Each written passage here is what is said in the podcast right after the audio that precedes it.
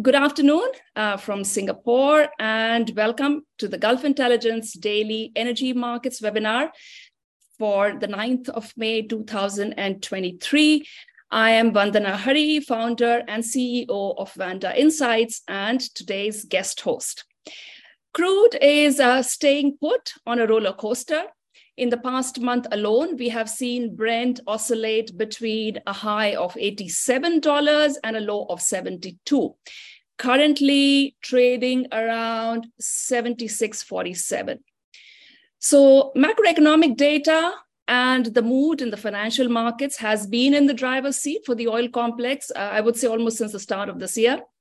Um, and the ride has been characterized by bouts of panicky risk off selling, alternating with a gradual steadying of sentiment that we see and, and very cautious, slow price recoveries in, in crude. So, what lies ahead for the oil markets? To discuss this and to delve into some key geopolitical de- developments that are likely to shape the future of the energy markets in the years to come, I am joined today by uh, David Rundell. He is the former chief of mission uh, at the American Embassy in Riyadh and author of the book Vision or Mirage Saudi Arabia at the Crossroads. We have uh, Laury Haytayan. Uh, I hope I got that uh, pronunciation right, Laury, who's a Middle East and North Africa director at Natural Resource Governance Institute. And David Fyfe, uh, making his debut on this show today. Uh, David is a chief economist at Argus Media. So, a warm welcome to all three of you. Um, David Rundell, I'd like to start with you. You've co authored a column in Newsweek recently uh, titled Time is Running Out for a Negotiated Settlement in Ukraine.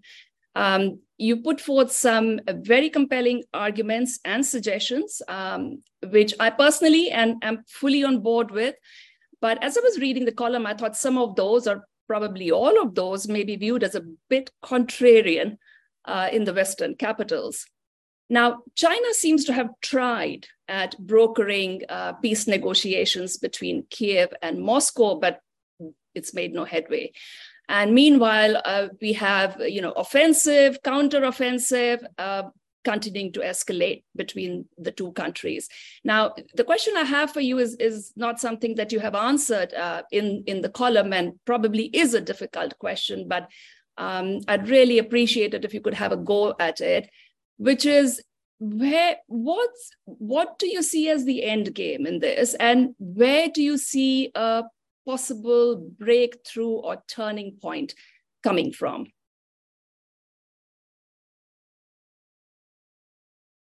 Okay. Um, I put forth what I considered to be a proposal for a balanced solution which would meet the requirements of both parties by both of them having to make some compromises in their maximum demands. Uh, and in particular, uh, I think it's been clear from the outset that Russia was concerned about the neutrality of Ukraine and the expansion of NATO uh, ever closer to Moscow. And that this was a provocation, that many people in the West are unwilling to uh, acknowledge. Uh, they find it quite understandable that the United States would object to Russian missiles in Cuba but they can't really understand why Russia would object to American missiles, which is what they would effectively be uh, in the Ukraine. So uh, that's a point where the Russians really do need to have some, there needs to be some compromise there. And what I said in the article was that it should be something like neutrality, uh, like we have had for Austria, where the Ukrainians could join the European community, but they wouldn't join NATO. Um, so that's a, that's that's the sort of compromise that I uh, outlined in the in the article. Um, realistically, I don't expect that there's going to be a negotiation until there is a decisive uh, victor on the battlefield. I said in an earlier article that Ukraine has about as much chance of defeating Russia in a war as Mexico would of defeating the United States, which is to say, not mm-hmm. much. And that really mm-hmm. doesn't matter how many tanks China, let's say, for example, decided to send Mexico. It wouldn't really matter whether China sent Mexico a few tanks or a few anti aircraft missiles. China would not affect that. And the NATO is not going to determine the outcome of this war. So the in my ex- expectation is that the counteroffensive is not going to uh, be decisive and that in the end the russians will probably impose a rather harsh settlement on the ukrainians harsher than they could have gotten if they had decided to negotiate uh, mm. so if you want if that's my I, I wrote this article in hope that someone would decide that it was time to negotiate i don't see mm. that happening and mm. i think that uh, the war will be probably over by the end of the year, uh, and it will be an imposed peace rather than a, a negotiated settlement. Mm. So, so you mentioned uh, it'll end probably as a result of uh, Russia being victorious. Is is that? Yes, I think that's probably likely. I mean, it depends on how you define victorious. Uh, but I don't really see the I the the Ukrainians are not going to march into Moscow. Uh, that's for sure. Sure. The, the, yeah. the alternative is that the United States goes to war with Russia. I mean that mm. you know if you know if NATO decides that they want to that this is so important that they're going to actually have a war with Russia, uh, that could change the equation. But barring that, I believe that the Russians will win.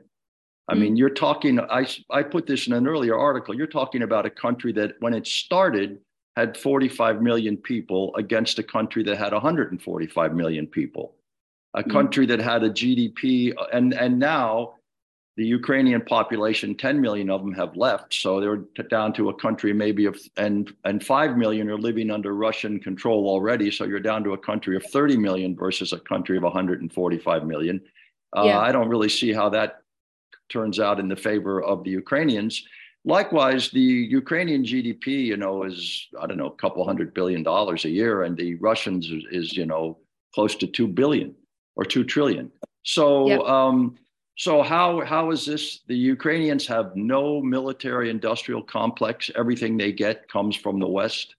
Yeah. At some point in time, as I said, the people in America are going to get tired of paying the pensions of you of retired Ukrainian yep. civil servants. So how and you how you figure the Ukrainians yeah. are going to win is beyond me. Yeah, yeah. Uh, yeah, and there are already signs of uh, discontent, um, not just in the U.S. amongst the population, but even uh, in parts of Europe, as you've well, the U.S. Out. gets a very biased, you know, view. I mean, if you watch the American media, sure. they tell you that you know the Russians are losing, that yeah. the Russian army is just incompetent and made up of convicts. Uh, you know. yeah, you know, well, it's, I'd, it's I'd, not it's not a very very edifying uh, report yeah. on the American media. I'd encourage our, our viewers to, to go take a look at um, um, your uh, column in, in Newsweek. Uh, Laury, I'll turning to you. I, I want to talk Turkey with you today, literally and, and metaphorically. So um, there are general ele- elections slated in the country for the 14th of May. And um, one of the most important questions being asked is uh, could President uh, Erdogan lose his 20 year grip on, on power? I'm not sure we'll have time to, to get into that debate um, in, in the show, but um, we've. Um, let's talk about what's happening in Iraq um, that is related to Turkey, and I suppose in some way also to the outcome of the elections. Uh, we've heard from guests on the show that at least one key issue uh, that is uh, still outstanding, um, amongst a few at least, um, that needs to be settled before about half a million barrels per day of northern Iraq crude exports begin flowing uh, through Ceyhan again, uh, is, un- is Ankara wanting to renegotiate and a half billion dollar settlement it has been ordered to pay to Baghdad for violating their oil pipeline agreement.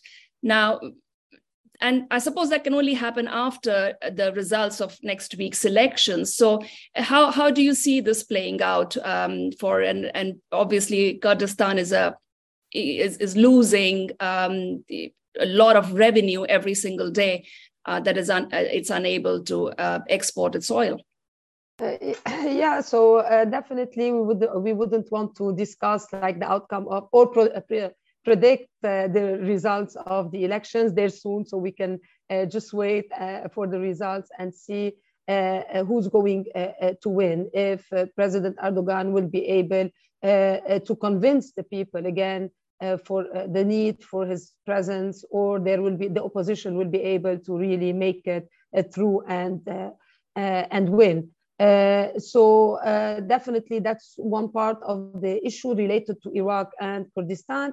But I think the other, so it's, it's the problem, like the Turkish renegotiating the settlement, etc., is one small part of this issue.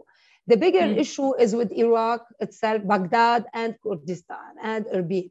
So this is something that is not new. This is something that is not a surprise that comes about this issue of uh, Kurdistan selling oil or gas to, uh, through Turkey or through any means uh, to the world. This has been something that has been going since the, uh, if you want, the new Iraq, and it will continue if the root causes are not solved. At the end of the mm. day, I remember in 2010, I used to work in Iraq uh, through NRG, through our organization. We used to work with the uh, parliamentarians there about, about with the government there about the need to have a new, uh, uh, if you want, new oil and gas law. This is 2010. We're in 2023. Mm. They're talking about like the potential of passing a new and a new updated oil and gas. It never mm. happened. Oil and gas law.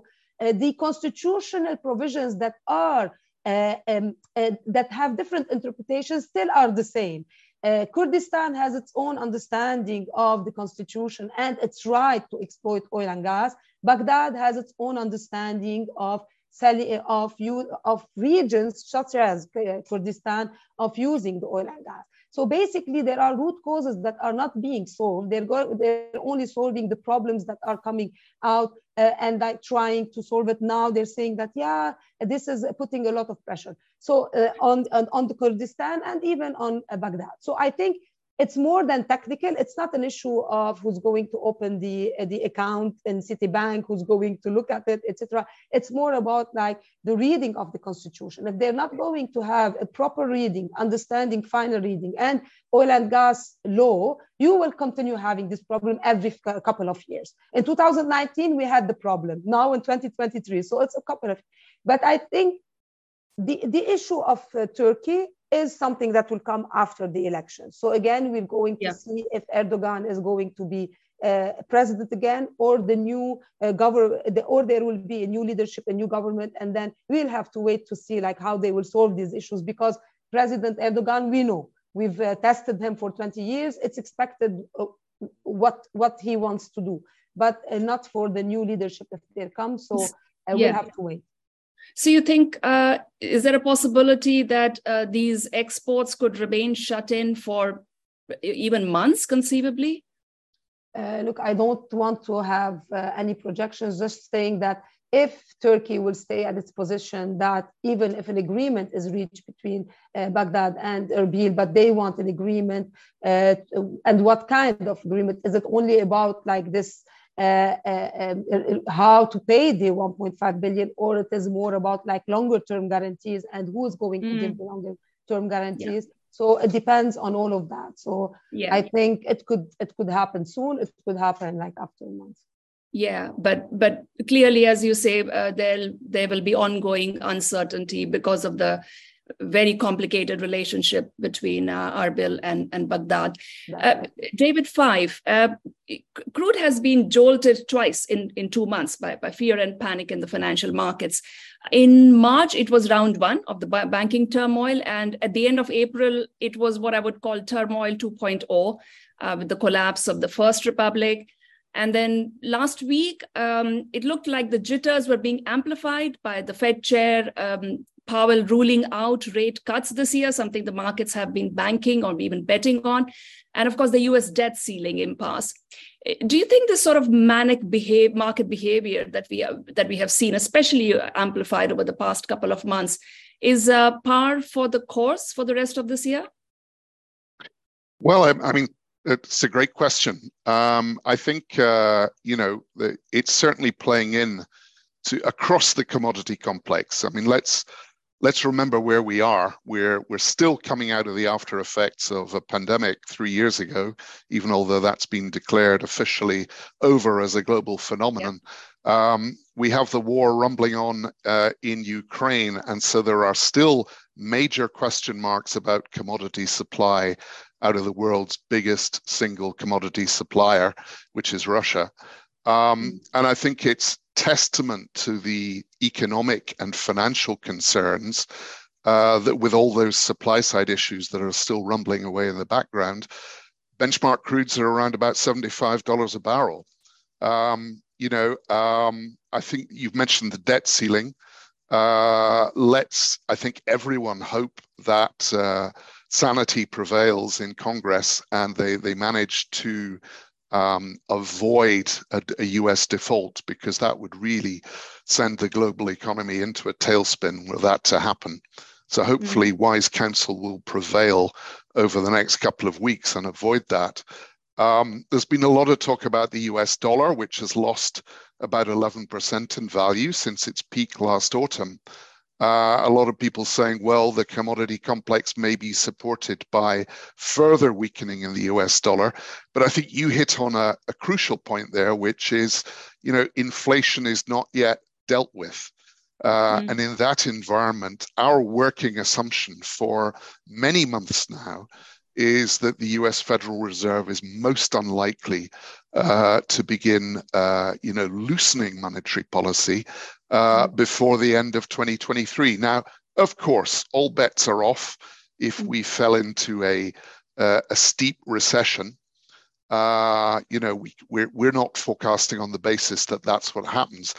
But our sort of oil demand model really is running on a view that uh, the Atlantic basin enters a fairly mild recession in the second half of 2023. Uh, it begins to recover uh, in the early part of 2024. But, you know, I think we've got significant economic headwinds that face the Atlantic basin economies in particular.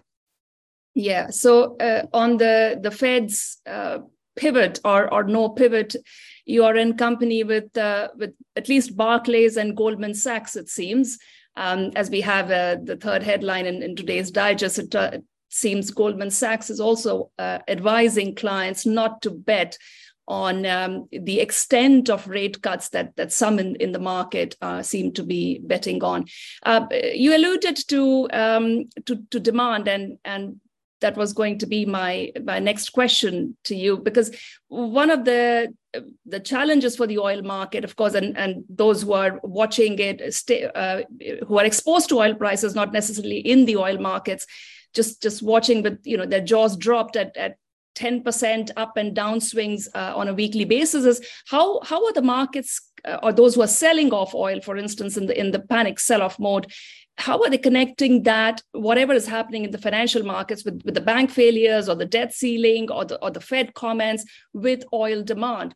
So if you look at global oil demand growth forecasts you know and just just to look at for instance opec and iea and eia we see the US EIA at the at the very conservative end, um, with 1.4 million barrel per day year on year growth, and we have OPEC at the at the other extreme end with uh, with 2.3 million barrels per day.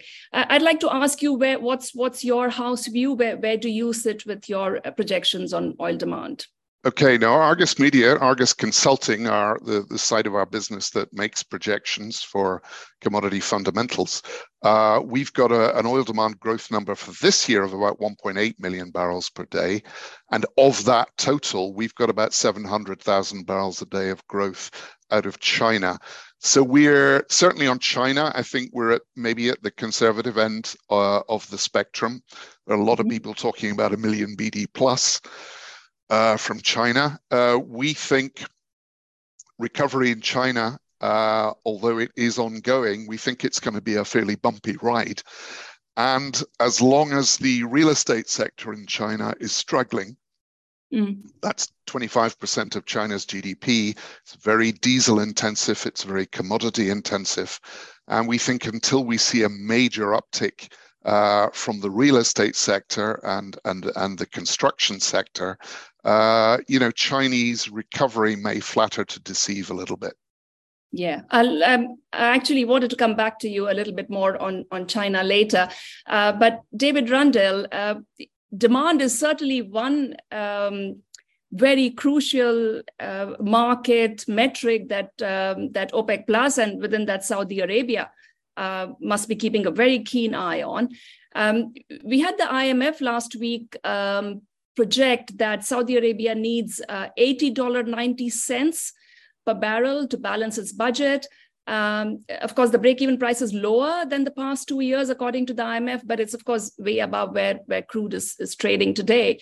Um, the, and um, it also said the kingdom will run a budget deficit. Uh, in fact, the kingdom came out with its uh, Q1 um, data. The GDP had decelerated to 3.9% in the first quarter. Um, after you know compared with the stellar full year expansion of 8.7% last year um, a, a, 770 million budget deficit as well in Q1 as uh, government spending outpaced uh, any increase in revenues. Do you see the fiscal and budgetary considerations impacting how um, the kingdom steers uh, policy decisions within OPEC Plus? Well, let me make comments before I um, try to answer your specific question. You know, I was the economic uh, counselor in the American Embassy in Riyadh for some time. Uh, with all due respect to the IMF, this break even number is something that people like to put in the newspapers, and I find it almost meaningless. Yeah. In fact, um, break even gives you a price you any quantity, and your revenue is a factor of both price and quantity. So what are you talking about, really? It's a, it's a number that people like to read in the newspaper. The second thing is budget deficit based on what budget? I mean, there's a great deal of um, capital expenditure in the Saudi budget, which can which is discretionary, which they can turn on and turn off. And when they have a problem, they usually turn off capital spending, and they have certain salaries, for example, things they have to pay, they do pay that. But, you know, there's a lot of capital expenditure that is discretionary. So I don't really put a lot of, um, in fact, I don't put any credit in that in that comment. Um, the second uh, question is about Saudi GDP which if you look at Saudi GDP figures, they completely depend on the price of oil. They're all over the place. Yeah. I mean, you know, there's no country in the world, I, the major country, certainly no G20 country, where GDP goes from, you know, 1% negative to 8% positive in the course of two years. I mean, mm-hmm. it doesn't happen. So those are those are not very useful statistics uh, when it comes to Saudi Arabia. Um, the question is, is but the, the, question you have about is about the budget you want to know about is that what you uh, want to know about? no, no more so well just it's keeping our audience in in mind because and and i'm i'm glad if you know very welcome if you want to bust some of these myths and and uh, you know uh, especially the ones that are propagated more in in the in media reports um, because there is this sort of a um, received wisdom, if you will, in the markets that $80 is probably a floor that OPEC plus read as Saudi Arabia would would try and defend for crude. So, uh, you know, that's the sort of angle that the, the well, that's know, a whole different question. I mean, that's a whole different question. I mean, is that is, and I think that's probably right. I think you know, the Saudis would like to get as much money as they can without driving the world into a recession and therefore destroying demand. Mm. That's been their policy all along, and that's still their policy. And I think right now they they think that 75 or 80 is some is is is a reasonable number that they can hope for without destroying demand. So mm. yeah, I don't I don't disagree with that number. Uh, you know, okay. 75, 80, 70, somewhere in that range. Um, yeah. But that's a different number than this break even number. But I agree right. with that number. Yeah. Um, okay so you won't conflate you you wouldn't advise anybody to conflate the, the two that this is a budget break even number and hence that is the the sort of level that they would try no try i think they'll try, look they if they if they had a budget surplus would you think they would say you know we have a budget surplus so gee i guess let's make oil $40 a barrel because we have a surplus we don't need the money anymore? No i don't think they're going to do that. They're going to try and get as much as they can. And so would you. Yeah, yeah, fair enough. Uh, Laury, I wonder if it's any coincidence that that Turkey is finding um, a billion barrel oil field um, just ahead of elections, which uh, President Erdogan says can pump up to 100,000 barrels per day. Uh, then they recently also started production from the uh, offshore uh, Sakarya gas field. Um, let, us talk about the gas field first, because um, it gets also eh, quite a bit of press as uh, you know whatever potential new gas sources in the region that the EU that that the Europeans can get their hands on. My question to you is, you know, given that that Turkey itself needs and could use that gas, do you see eh, Turkey actually wanting to export it to, to Europe? I mean, why wouldn't they just use whatever oil and gas they find, especially specifically gas at home? Yeah, uh, so or you think of it that uh, Turkey uses the gas that it finds, and then don't just, that means that Turkey is going to buy less from the market, and that, that whatever it doesn't buy uh, can can be like in the market, okay. and whoever wants to buy it can buy it. And definitely, yeah. this is the uh, this is part of uh, Mr. Erdogan's uh, policy when it comes to energy, that independence that he had been talking about, and he had mm. been very much like pushing for discoveries happening in the country so indigenous discoveries. So the, the gas field that happened like a couple of years ago not long ago and that really pushed for it to really for the first gas to come soon and not mm. be uh, not take long same for the discoveries that are happening on oil uh, on the oil side as well he just wants to keep pushing that agenda of energy independence so that mm. he could really uh, ease the budget and makes less pressure on the budget because 90% or more than 90% of turkey's needs of energy is imported so that's a lot of uh, pressure on the budget uh, so mm. definitely that is the trend. Now for the announcement, definitely we can read it under like this new discovery announced days before the election. Convenient, right? Of course, these are the tools that politicians use, especially mm. during elections, because during elections everything becomes crazy and everything becomes uh, allowed, I guess. So, but definitely there is a trend in the policy uh, of the uh, Turkey, and I don't think that whatever leadership will come will change that policy. They do want to mm. become as much as they can, can, independent. It's not like one discovery here and one discovery here that will make them independent, mm. but they are on the track of uh, becoming as much as they can less dependent. Uh, mm. And then, uh, uh, and then I guess Turkey's aim is more like to become the transit hub. So and play hmm. that role, and that was something that was really empowered by uh, uh, Russia as well, because politically it was yeah. convenient uh, to yeah. push uh, Turkey to their side. So then they said that, yeah, why not Turkey becoming uh, the next hub for the already because there is a, a, Azeri gas coming through. There are many, uh, many from many sources like the, the Turkish the, that gas is flowing through Turkey. So why not as well for Russia to boost its uh, it's and increase its um, its gas and uh, through Turkey, yeah. Uh, which is so something that, will, that, Turkey would want to have to do. Yeah, though uh, going by trading hubs and and just having uh, watched um, uh, attempts uh, around the world uh, for, for countries and cities to set up trading hubs. And uh, I think that will be a much longer um, process than, than developing the. And I, agree with you, the gas field was indeed developed in a remarkably uh, short time. So maybe that'll the same will happen to the oil field as well. Uh, shall we have the survey question?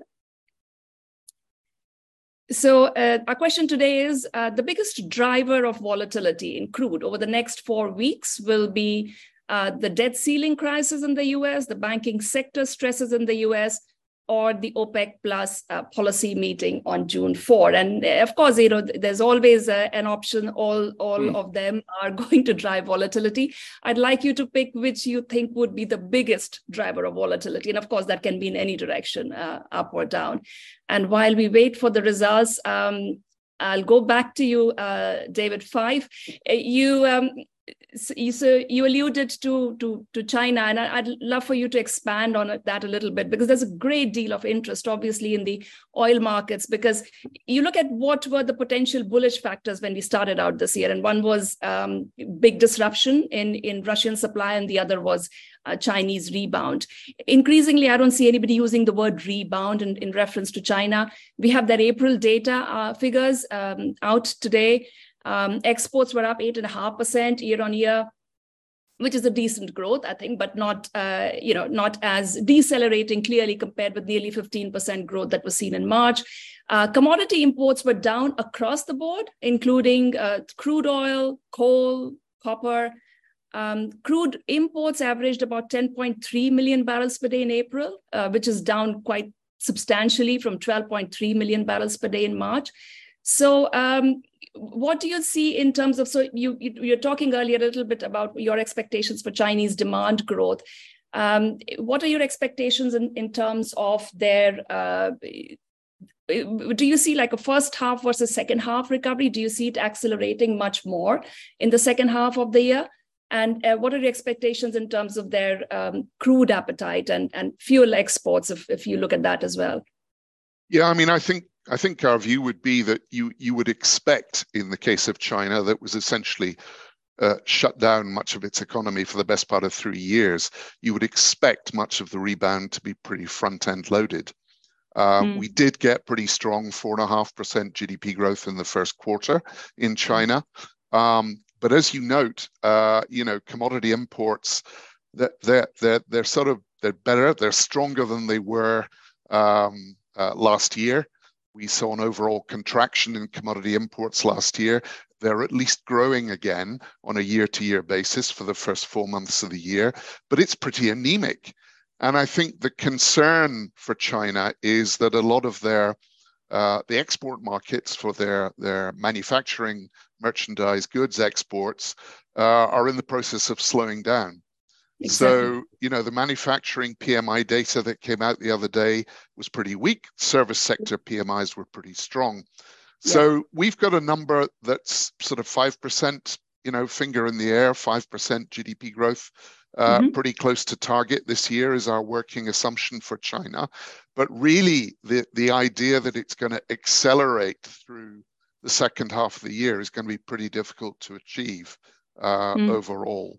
Um, we did think the European diesel market was going to be struggling to find mm. replacement supplies. One of the great hopes was that uh, potentially China could help fill that gap.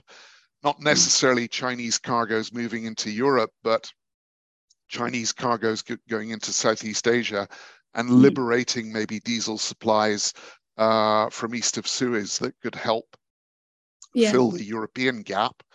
That may well still happen, particularly if domestic demand and particularly construction in China remains relatively weak. So yeah, there's there's the potential, I think, that uh, you know uh, refined products exports out of China uh, remain relatively robust because domestic demand is lagging um, what they'd like to see. Indeed, and and diesel doesn't seem to be a problem at all from from what I can tell as of now. Of course we don't know what what happens. Uh, i mean in generally in, uh, globally and in the oecd well, countries right? It's considerably under pressure. Diesel cracks are back below $15 a barrel. Yeah. Um, yeah. we expected them many other forecasts expected them to remain pretty robust in 2023 because of europe's need to pull in imported supply long haul.